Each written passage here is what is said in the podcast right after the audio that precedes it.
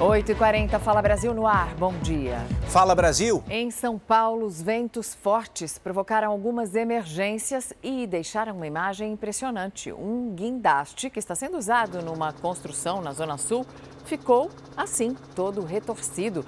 Como há o risco do guindaste cair, a rua lá embaixo teve que ser interditada.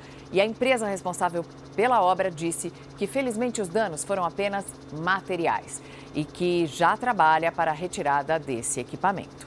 Uma mulher de 35 anos foi presa por exercício ilegal da medicina. Ela trabalhava colocando piercing, mas também chegava a fazer cirurgias para corrigir orelhas de abano. Fazia outros tipos de cirurgia, como retirada de algumas cicatrizes, queloide do rosto e até o umbigo dos pacientes. Essas cirurgias eram feitas numa sala anexa à casa dela no mesmo local por onde andavam os animais de estimação. Na rede social, Larissa postava fotos dos procedimentos que realizava: cirurgia para retirada de queloides na face, correção de orelha de abano e de lóbulos. A mulher de 35 anos é, na verdade, uma body piercer, profissional que coloca piercing. É uma pessoa, lembrando, que não possui nenhuma formação de nível superior em área da saúde, o que ela possui é um curso técnico de biossegurança com a carga horária de 12 horas, que é o requisito exigido para fazer a aplicação de piercing.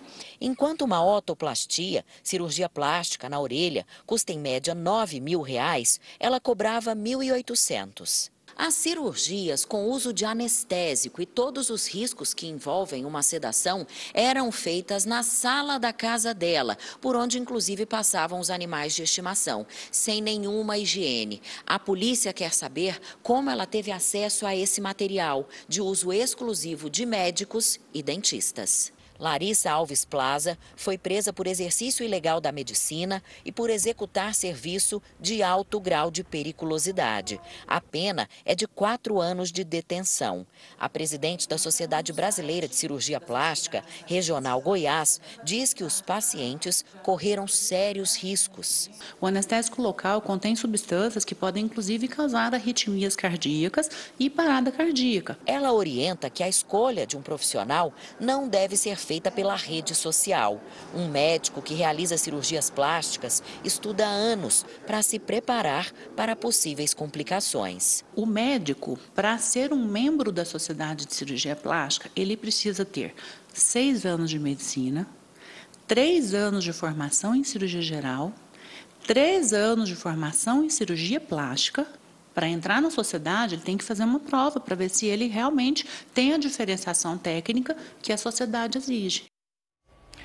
Voltamos às imagens ao vivo do helicóptero da Record TV, porque neste momento há 4 quilômetros de congestionamento na zona leste de São Paulo, por causa de uma manifestação que está acontecendo agora cedo contra a abertura de um abrigo na região. É um protesto pacífico, mas que provoca esse reflexo no trânsito trânsito intenso na avenida que dá acesso à marginal do rio Tietê.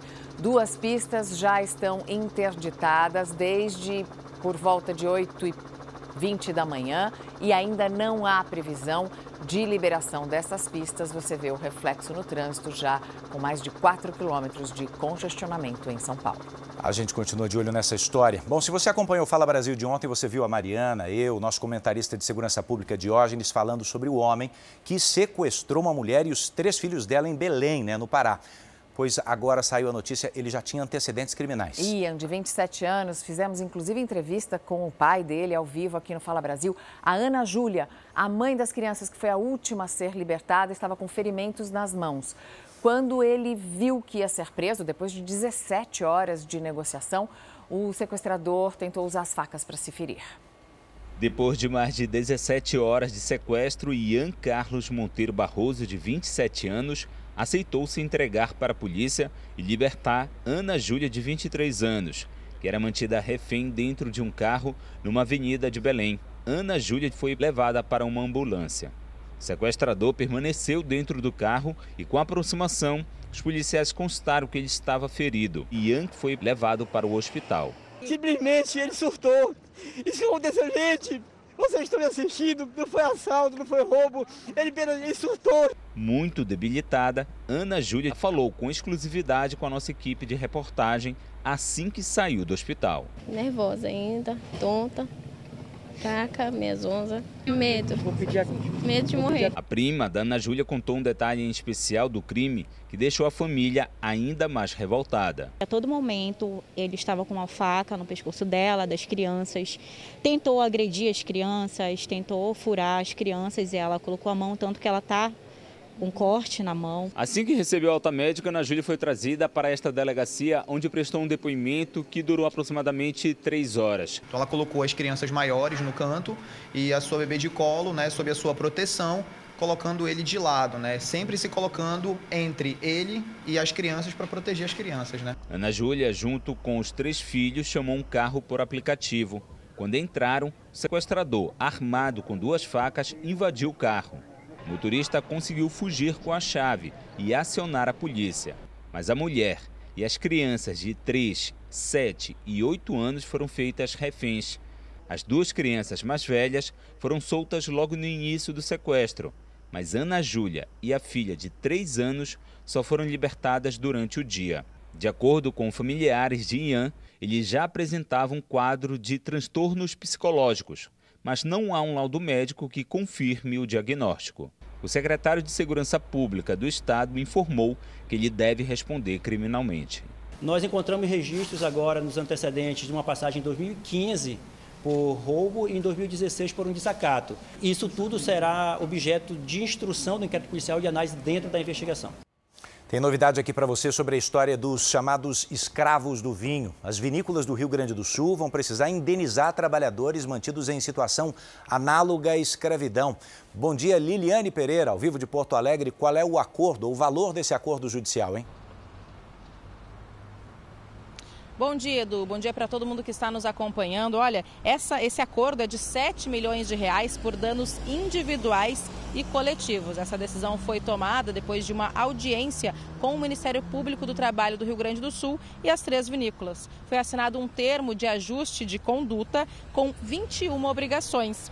É, o cumprimento do termo é imediato e o descumprimento de cada cláusula pode custar uma multa no valor de 300 mil reais. O prazo para os pagamentos é de 15 dias e o dinheiro será direcionado a entidades, fundos e projetos que foquem em recompor o dano. As vinícolas contratavam mão de obra terceirizada para a colheita da uva em Bento Gonçalves. Mais de 200 trabalhadores foram encontrados em condições degradantes. Eles denunciaram que não recebiam salário e ainda por cima sofriam agressões físicas. Edu, Mariana. Obrigada, Liliane. O ex-presidente Jair Bolsonaro e o ex-ministro das Minas e Energia, Bento Albuquerque, devem prestar depoimento sobre as joias enviadas pelo governo saudita e apreendidas pela Receita Federal. Essa determinação foi do Tribunal de Contas da União.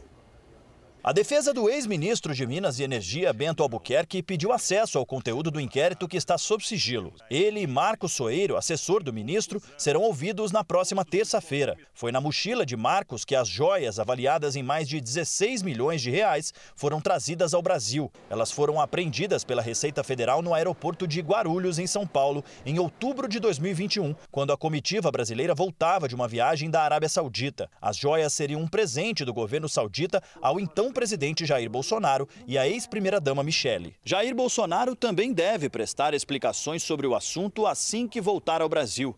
A expectativa é que ele possa chegar ao país em 26 de março ou 2 de abril. O ex-presidente confirmou ainda que guarda um outro presente enviado pelos árabes: um relógio, uma caneta e anéis. Esses itens também devem ser questionados, já que poucos itens personalizados podem fazer parte de acervo pessoal. Na maioria dos casos, eles passam a fazer parte do acervo da Presidência da República e se tornam bens públicos. Além da apuração da Polícia Federal, existem outras investigações também sobre o caso. A Receita Federal vai analisar todo o trâmite e a tentativa de retirada das joias do posto da Receita em Guarulhos. Já se sabe que o ex-chefe dos ajudantes de ordens da presidência, Major Mauro Cid, escalou um subordinado para ir ao aeroporto tentar retirar as joias apreendidas. Apesar disso, o pedido foi negado. O senador Omar Aziz, do PSD do Amazonas, que vai presidir a Comissão de Transparência e Fiscalização, disse que vai apurar a possível relação entre a venda de uma refinaria e as joias recebidas como presente por Jair Bolsonaro. Os partidos da base do governo Lula também apresentaram um pedido de CPI na Câmara dos Deputados. O Tribunal de Contas da União determinou ao ex-presidente que preserve intacto todo o acervo de joias em investigação. A viúva de Pelé, Márcia Ock, abriu mão da responsabilidade de cuidar do inventário do jogador, para não entrar em conflito com os filhos dele.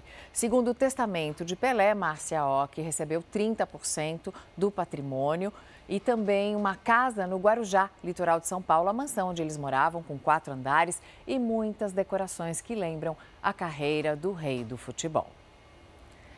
Agora eu te convido a prestar atenção nessa história, porque no Reino Unido, um casal que costumava dividir todas as contas.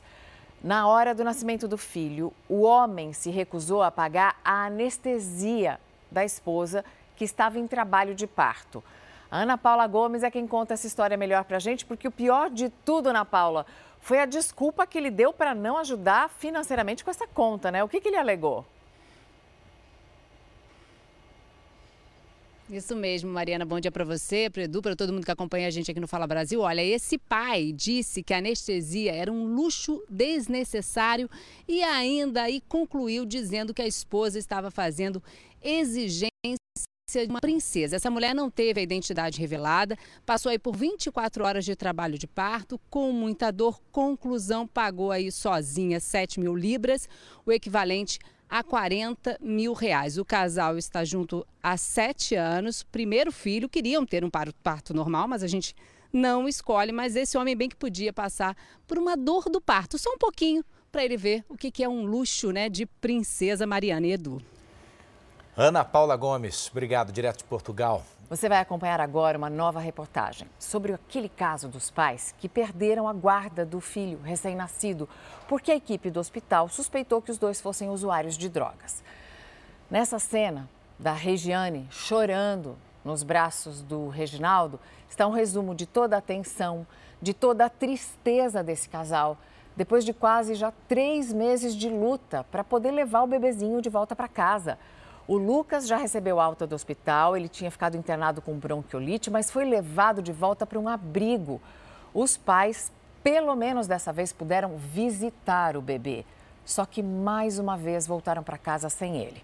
Agora, tem um advogado que assistiu às reportagens aqui sobre esse caso no Fala Brasil e se ofereceu para defender o casal. Vamos ver. A Regiane não aguenta mais. O filho Lucas, felizmente, melhorou da bronquiolite e teve alta, mas voltou ao abrigo. Após visitar o filho, a mãe desabou. É muito doído saber que eu posso só visitar, mas não poder levar ele. Já são quase três meses que a mãe foi separada do bebê. Assim que ele nasceu, o Lucas foi encaminhado a um abrigo. A alegação é de que os pais são usuários de drogas.